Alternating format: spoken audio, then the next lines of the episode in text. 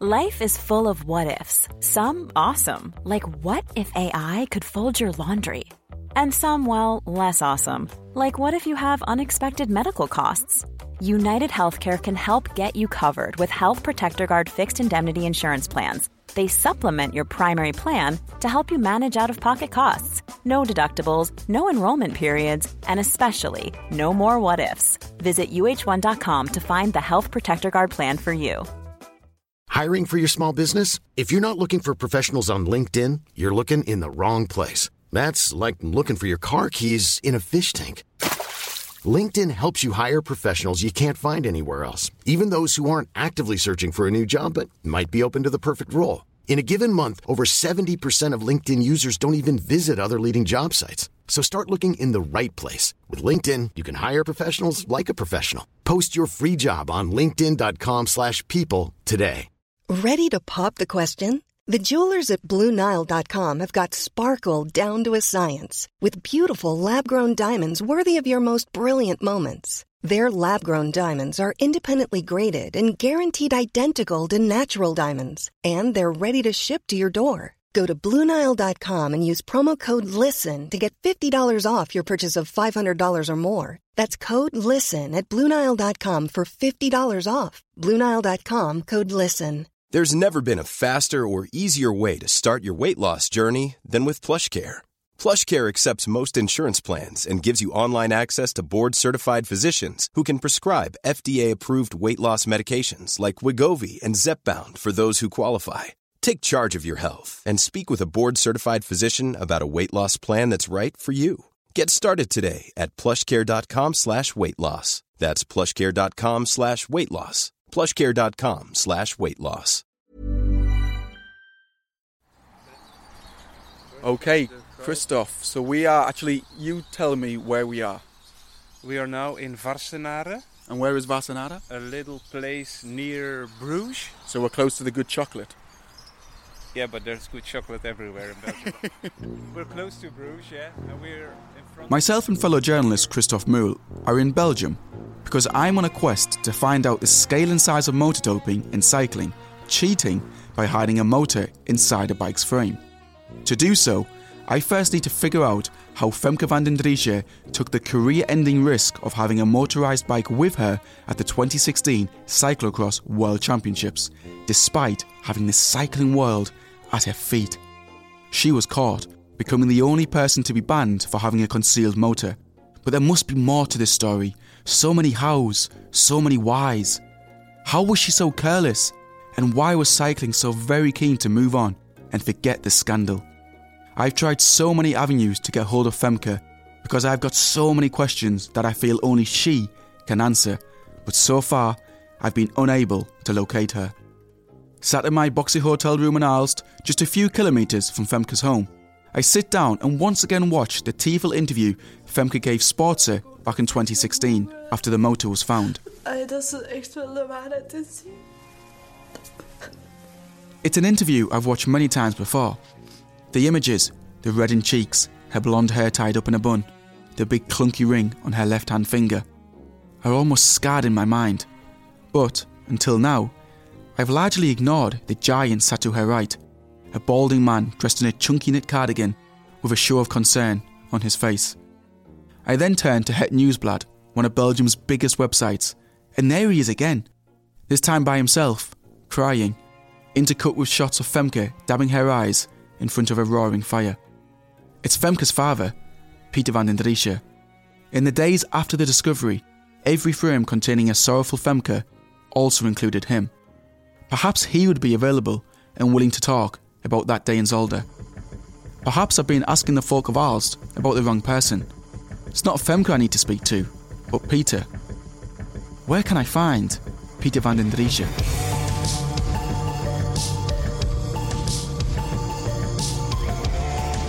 I'm Chris Marshall Bell, and from Stack, this is Ghost in the Machine. Episode 3 Cats, Pelicans, and Pigeons.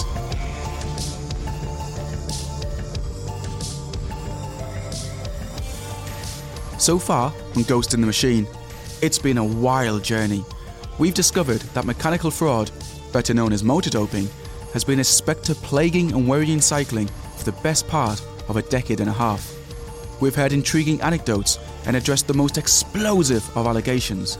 We've also learned that, for those who love cycling, the thought of hiding a motor inside a bike is completely enraging, an offence to their sense of fairness, far worse than conventional forms of doping. This is a kind of fraud I, I never could imagine that a sportsman should do that.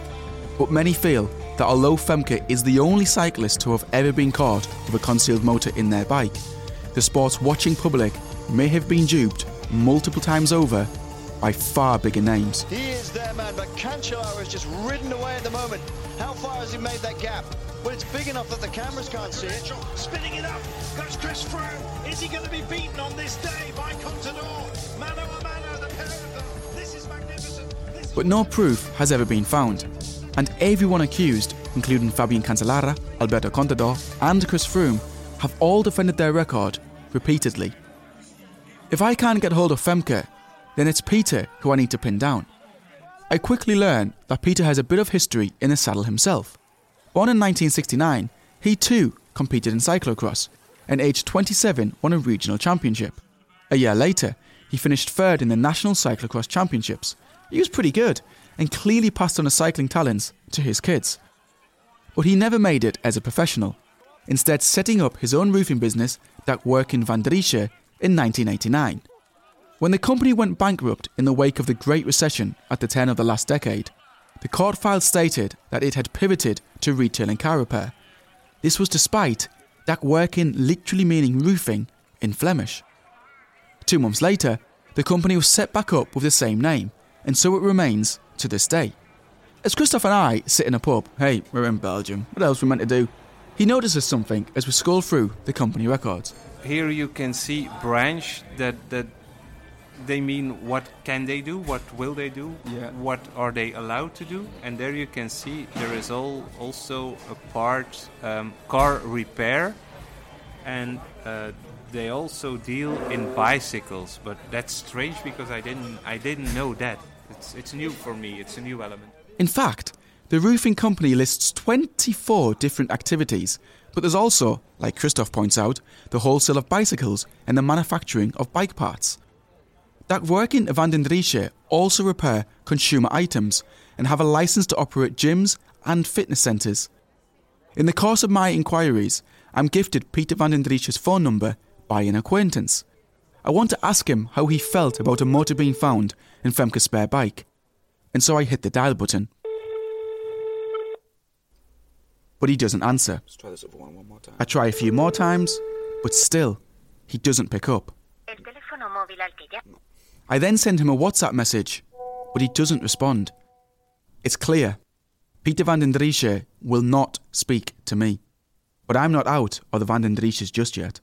You might remember Jos Smets, the former technical director of Belgian cycling, telling us this. The same thing, I hope that uh, the environment of, of Femke will be more careful with her than with her brother, huh? because her brother Niels was uh, penalized and uh, suspended for two years for uh, doping. Wanting to find more out about Niels, I turn to Facebook. I immediately see that his cover photo shows five men posing with their backsides on show. What I find most interesting, though, is that Niels's Facebook page highlights that he races pigeons and that he's won various national championships. Now, I don't know about you, but I know absolutely nothing about pigeon racing. But I know a man who does. My name is Didier Marlier. I graduated as a vet in uh, 1990, and uh, since uh, 1993, I'm more or less imply in the racing pigeons uh, world. It's time we learned about pigeons with Didier. Bet you didn't expect that. And trust me, there's a reason we're heading off on this tangent. Didier is going to give us a crash course. Aside from racing the small birds as a hobby, he is the head of racing pigeon medicine at the University of Liège. If only I had known about that course when I was applying for university.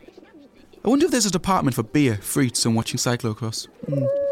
Anyway, Belgium, according to Didier, is the heartland of pigeon racing. Pigeon racing has been defined, at least in Europe, as a sport in which you have one starting line but a lot of finishing line. How it works is that pigeon owners, called pigeon fanciers, breed their pigeons at home in shelters that are called pigeon lofts. Two days before a race, fanciers take their competing pigeons to a society, and then all the pigeons are put into a truck and driven to the start line. On the day of the race, the pigeons are released and it's a race back to their respective lots. Most races are around 200 kilometres in length, roughly seven times the distance of a cyclocross race. We have special microchips on the pigeons to register the time at which pigeons are home. We know the distance between the releasing sites and our loft, and then we can easily me- measure the mean uh, speed that the pigeon has done during the race. So even though one pigeon might live a few kilometres closer to the start line than another, the winner is the pigeon who returns at the fastest average speed, not the one who returns home first.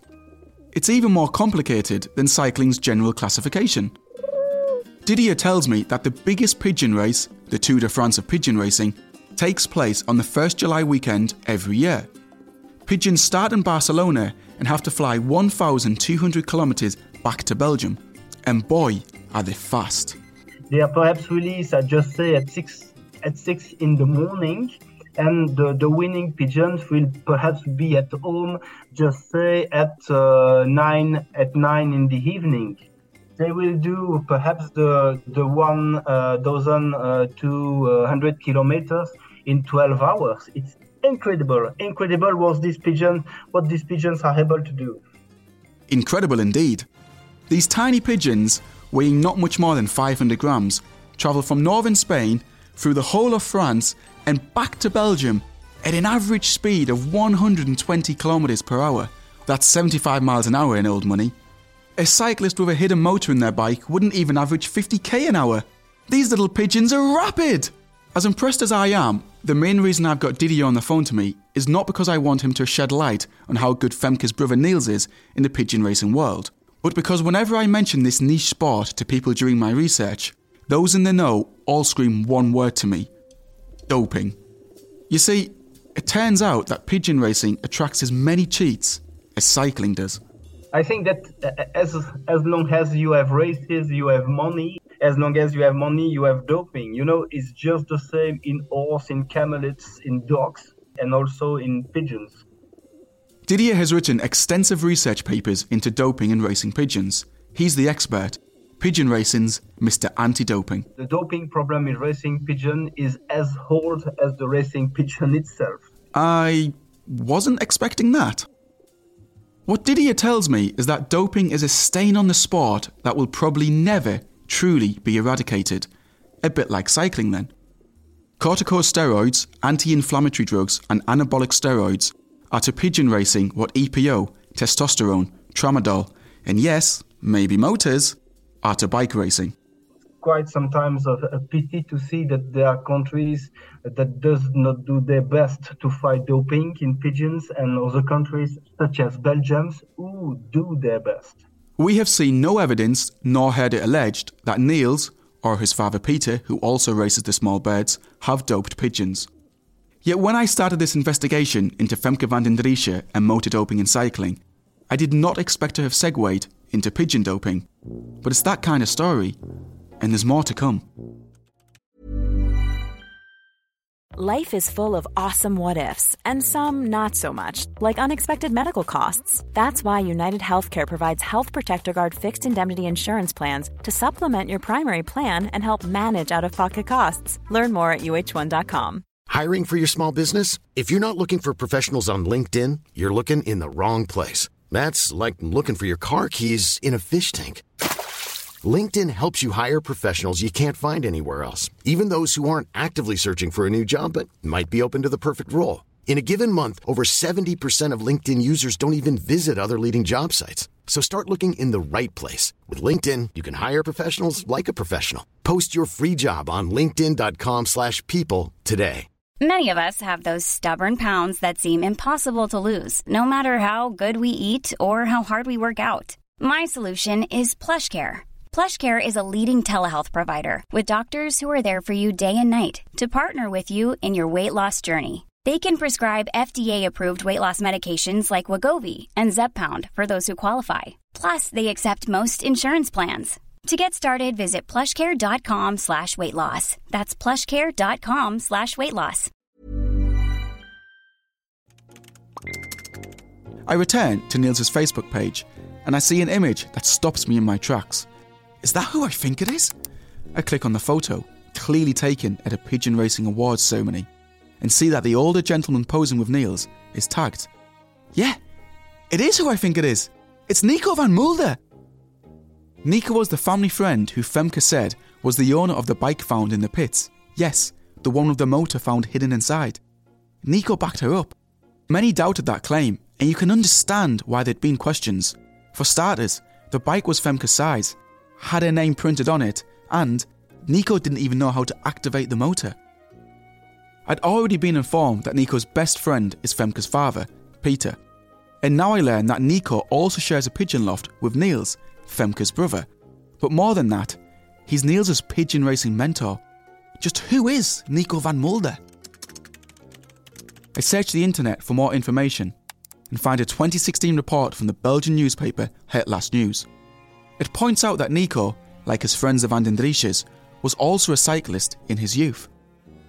The newspaper then reveals that Nico was suspended from bike racing in 2004 because he, wait for it, punched another rider during a race.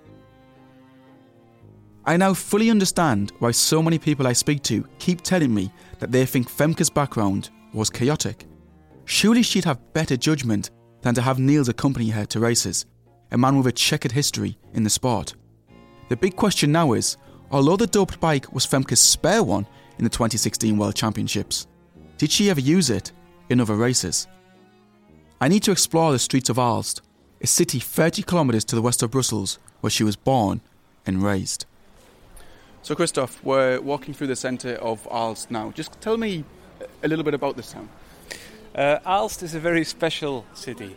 Uh, when you say in Belgium you live in Aalst, then they say, "Oh no, oh my God." Why? It's because of the people are very um, different than in other cities in uh, in Flanders or Belgium. Um, they are very open. Um, what you see is what you get. So they are always honest, but they can, yeah, that can come in, or how do I say it, really hard. If like, uh, but like that's like all Belgians, no? Because all Belgians are very direct and straight to the point. No, there's a big difference. For example, in Aalst, if they don't, if they don't like you, they say, uh, "You're shit. I don't like you." Note to self don't annoy the people of Aalst.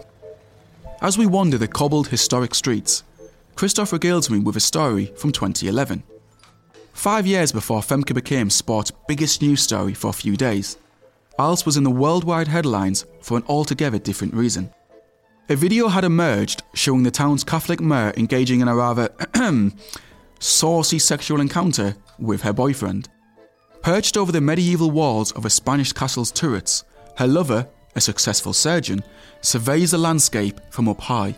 With his shorts hovering around knee length, he and the mayor enjoy the vantage point in a manner like few others, if any, have ever before. The video, shot by some amused Russian tourists, was posted to a dodgy corner of the internet in 2007, but then found its way to social media four years later, branded as a sex tape.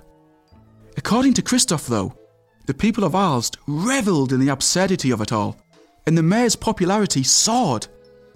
It makes me wonder how they reacted to Femke getting caught with a motor. But the town's biggest attraction is not controversies, hard to believe as that may be. It's actually a three day winter carnival held every February. He's Christoph again to tell us about it. What are we watching, Christoph?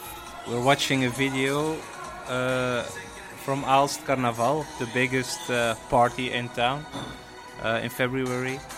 100,000 of people from all corners in Belgium come to Aalst to laugh with anything, to, to- with anyone and anything. I'm getting the impression that Aalst is a place that embraces not lawlessness, but taboo breaking every once in a while. and then uh, it's a big party in the city but also that day you can laugh with everything with anyone if there is a police officer you can say hey mate what are you doing go home you don't belong here they won't do a thing We continue to watch the parade. Paper mache sculptures of figures from politics and pop culture are marched through the centre of the town. Thousands of people are dressed up in all sorts of wacky costumes. And do you often dress up as well? Are, are you No. one of the main characters? I'm not one of the main characters. You disappoint No, me, yeah, sorry, sorry. I thought you were going to be this pelican or this parrot or someone. I was in between the pelican. I was I was in the pelican, but you cannot see. I believe you. Anyway, I go back to watching footage from the 2016 carnival. The thing about Carnival is you have to laugh with every everyone and with everything about what happens in the past months. And Femke was, of course, one of the stories that time. And the funny thing is that now we are watching the video with a lot of people around the circuit to watch and see people get dressed and, and down and are dancing. But Femke was there too to laugh with herself. It's true. Just seven days after being caught with a motor in a bike, Femke attended the carnival with her two brothers, despite being the butt of all jokes from her fellow local residents. As Christoph and I scroll through the internet, we find a report from Belgium newspaper Het Nieuwsblad, where Femke is named as one of the main topics of discussion during the Aalst Carnival, next to terrorism and Queen Fabiola. What is the headline, please? The headline is Terroristen, Femke van den Driessche and Queen Fabiola, Aalst Carnaval is ongoing. So those are the three main topics uh, during Aalst Carnaval. So we've got a terrorist, the Queen, and femke Famke Vendendrich. She was big news. Yeah, that was the top three. Remarkable. It's a sign of her character that Femke joined in the festivities, and she even went in fancy dress. With her blonde hair in a bun, she dressed as a cat, with whiskers painted onto her cheeks. It seems quite strange to be out in public just days after her fall from grace in this playful and outlandish way. Does this speak of youthful nonchalance, or was she simply just confident that the carefree people of Aalst, her community, wouldn't really be bothered about her transgression?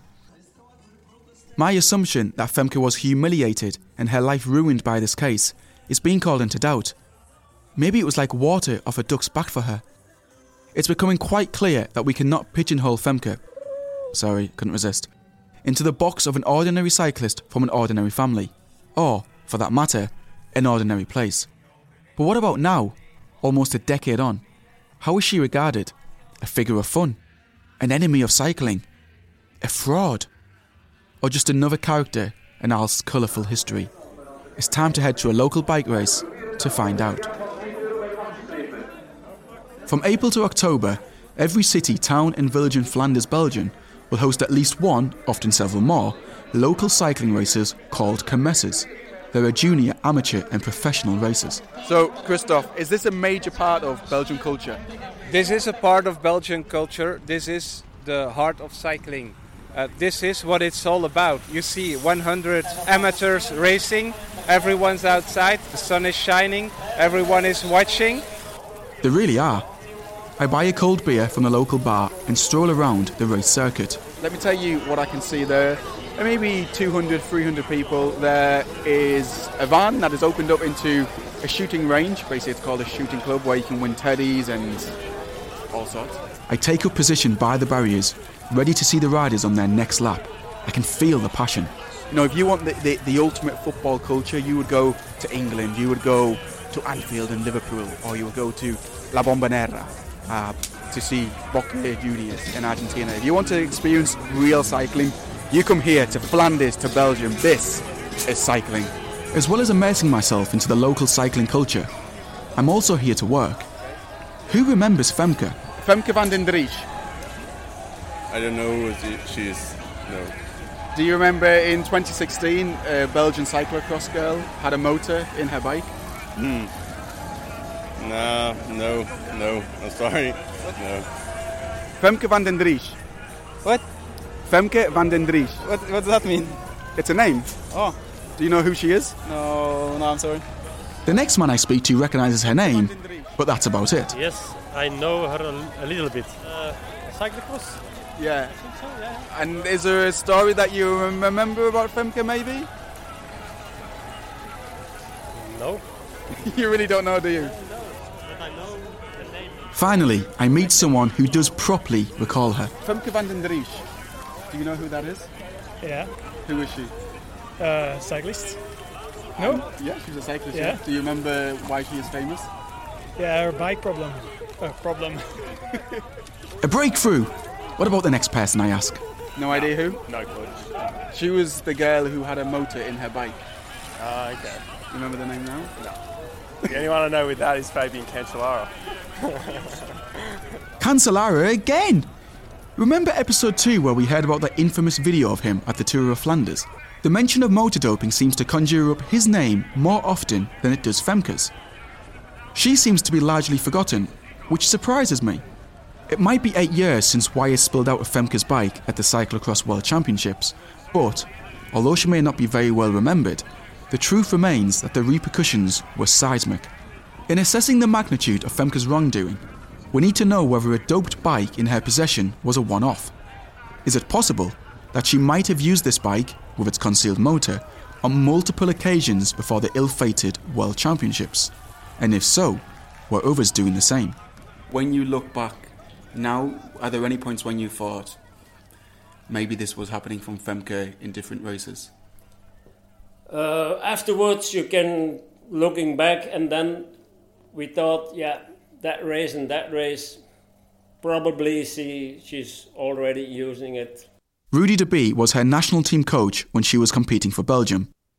He has no doubt that Femke used the motor in previous races. I can remember two races that I, for me now, that I can tell she using it before before the world. What were those races? Uh, Koppenberg and uh, European Championships. You think she won the European Championships with the motor? I, I'm not sure about, but Why? Was there one time when there was a acceleration? no, it was not not especially. But if you know Femke before and and and her other races, it was yeah, it was not that spectacular. For Femke's own national coach to be saying this is quite the indictment. Let's quickly retrace her rise to prominence. At the start of November 2015, after a few impressive results, Femke was being spoken about as Belgium's rising star. The Koppenberg Cross is one of Belgium's biggest cyclocross races, held every year on November the 1st. Riders have to do eight laps, each featuring the mythical Koppenberg climb. The couples are slippery, the gradients are hideously steep, and there are 15,000 spectators, most of whom are several beers deep and getting stuck into some frites and meal. When Femke raced the 2015 edition, she was the one to watch. Okay, we are now watching the infamous Koppenberg cross race. Christoph, what are we watching? Because it's quite something, this. Yeah, this is the Koppenberg climb. It's super steep. Don't know if you've been there one day, but it's super steep, and Femke goes really fast on it. She's like 10 meters ahead of them Yeah, all. yeah. She goes and goes and pushes. You can actually see that she is going faster than what some of the men go. She is absolutely flying. Just to give you an idea of this, the, the, the, the climb is what, maybe 300 meters long? And within 15 seconds, she's got a lead of 7 seconds lead in about 10 meters. Yeah, she stays in the saddle. The others are pushing their pedals, Yeah. they're dancing on their pedals, but she stays in the saddle. It's quite an astounding Yeah, piece of evidence, I think. It's worth reminding ourselves that watching a rider stay in the saddle proves nothing. But Femke maintained her advantage and finished second at the Koppenberg Cross. And understandably, she was pretty damn chuffed. Ja, dat is zeker bijzonder dat ik hier in tweede plaats I didn't expect to perform here. It is certainly special that I finished second here. It certainly gives me confidence. But on the other hand, I hope I can keep this form. Now, there is no evidence that Femke used a motor in the Koppenberg Cross. But as we just heard, Rudy thinks she did. Six days after that race, Femke travelled north to the Netherlands for the European Championships and claimed the biggest victory of her career. But one rival later told the press that everyone had a strange feeling about Femke's bike. Wanting to know more, I reach out to her Club Up Mat No Drugs teammate, Elena Valentini. this year she was really really good so i started to, to look uh, what uh, she was doing uh, and um, yeah for me it was was strange because uh, she really never warm up at the races and um, i say yeah well, maybe she don't need it. But uh, when we we try maybe the loop before the races, uh, uh, she she looks normal. But then when the race started, she was completely on another level, and yeah, was something strange. The day after she was caught, Femke was asked about the Koppenberg Cross and European Championships by Christoph in the interview for Sporza. Femke, begrijp je dat de mensen nu vraagtekens Femke, do you understand that people are now questioning your performances from this year? If I had the bike with the motor, I would have had a more consistent season than I've had. I always peaked for those periods. Videos are now popping up of you flying up the Koppenberg. That was a peak. And the week after, it was the European Championships, and I peaked for that. It's tempting to say we should take Femke's word for it. No evidence has ever been presented that she used a motor in the Koppenberg Cross and the European Championships. The UCI then tell me that there were videos and photos of her using the very same bike in other races, identified by specific marks on the seat tube and, get this, the control button on the handlebars, which was visible in some photographs. Is it possible she was on the path to becoming a cycling pariah even then? Was this poor judgment on her part? Or was Femke just really a victim in all of this? Josh Smets, the big dog at Belgian cycling back in 2016, is certain of that. This was something that was done her environment, and her, her environment was her family. Yeah? It's entirely plausible, as both Joss and Rudy suggest, that Femke's ban was just another chaotic episode in the world of the Van den Driessches. Apart from denying ownership of the bike in that one interview with Christoph and Sporza, the day after the doped bike was discovered, Femke has never spoken publicly. Neither has her family, or the family friend Nico van Mulder, who claimed, along with Femke, that the bike containing the motor was his. We still don't really understand why they were so careless, nor the extent of the scandal. All through this inquiry, I've been conscious that at the centre of the story is a young woman, still just a 19 year old teenager at the time she was caught. So, what about today, eight years on? How is Femke? She's now in her late 20s. What's she up to? How did getting caught for motor doping alter the course of her life? I finally acquire Femke's phone number, and I sweat about calling her.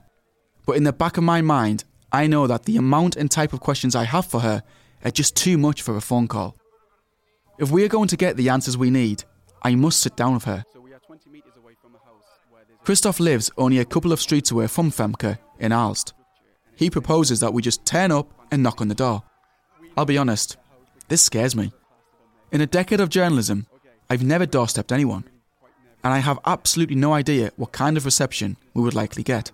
What if Peter, the imposing figure of her father, is the one who answers? But I'm now too far into the story, and I know it's my only way of getting answers. Hallo. Is er, is, er- iemand thuis van de familie? De mama? Of ja, de je zou het vragen. Ja, of de broer. Kan je eens even vragen? ja. Of er... ja, dankjewel. Okay, so what? I think that was the housekeeper or someone, someone who's doing some jobs in the house, cleaning, I guess. Yeah. Uh, they closed the door and they uh, said, "I'm gonna ask if anybody wants to come." I didn't say my name. No, of course not. You've been listening to episode 3 of Ghost in the Machine. Subscribe to the podcast to make sure you don't miss any new episodes. Ghost in the Machine is a stacked production. It is presented by me, Chris Marshall Bell, the podcast's general classification contender. It was written by myself and David Bradford, the sports director of the series. Sound design is by Tom Worley, the podcast's lead out man. It was produced by Pete Donaldson, the road captain. A special thanks to Super Domestique Christoph Muhl. And a thanks also to the three soigneurs, Finn Ranson, Charlie Morgan, and Katie Baxter. Chapeau.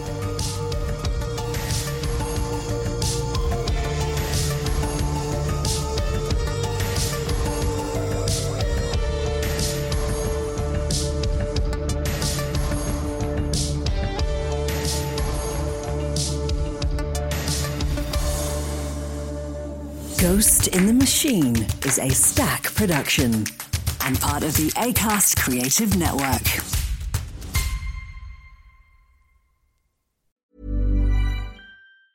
Hey, it's Danny Pellegrino from Everything Iconic. Ready to upgrade your style game without blowing your budget? Check out Quince. They've got all the good stuff shirts and polos, activewear, and fine leather goods, all at 50 to 80% less than other high end brands. And the best part? They're all about safe, ethical, and responsible manufacturing. Get that luxury vibe without the luxury price tag. Hit up quince.com slash upgrade for free shipping and 365 day returns on your next order. That's quince.com slash upgrade.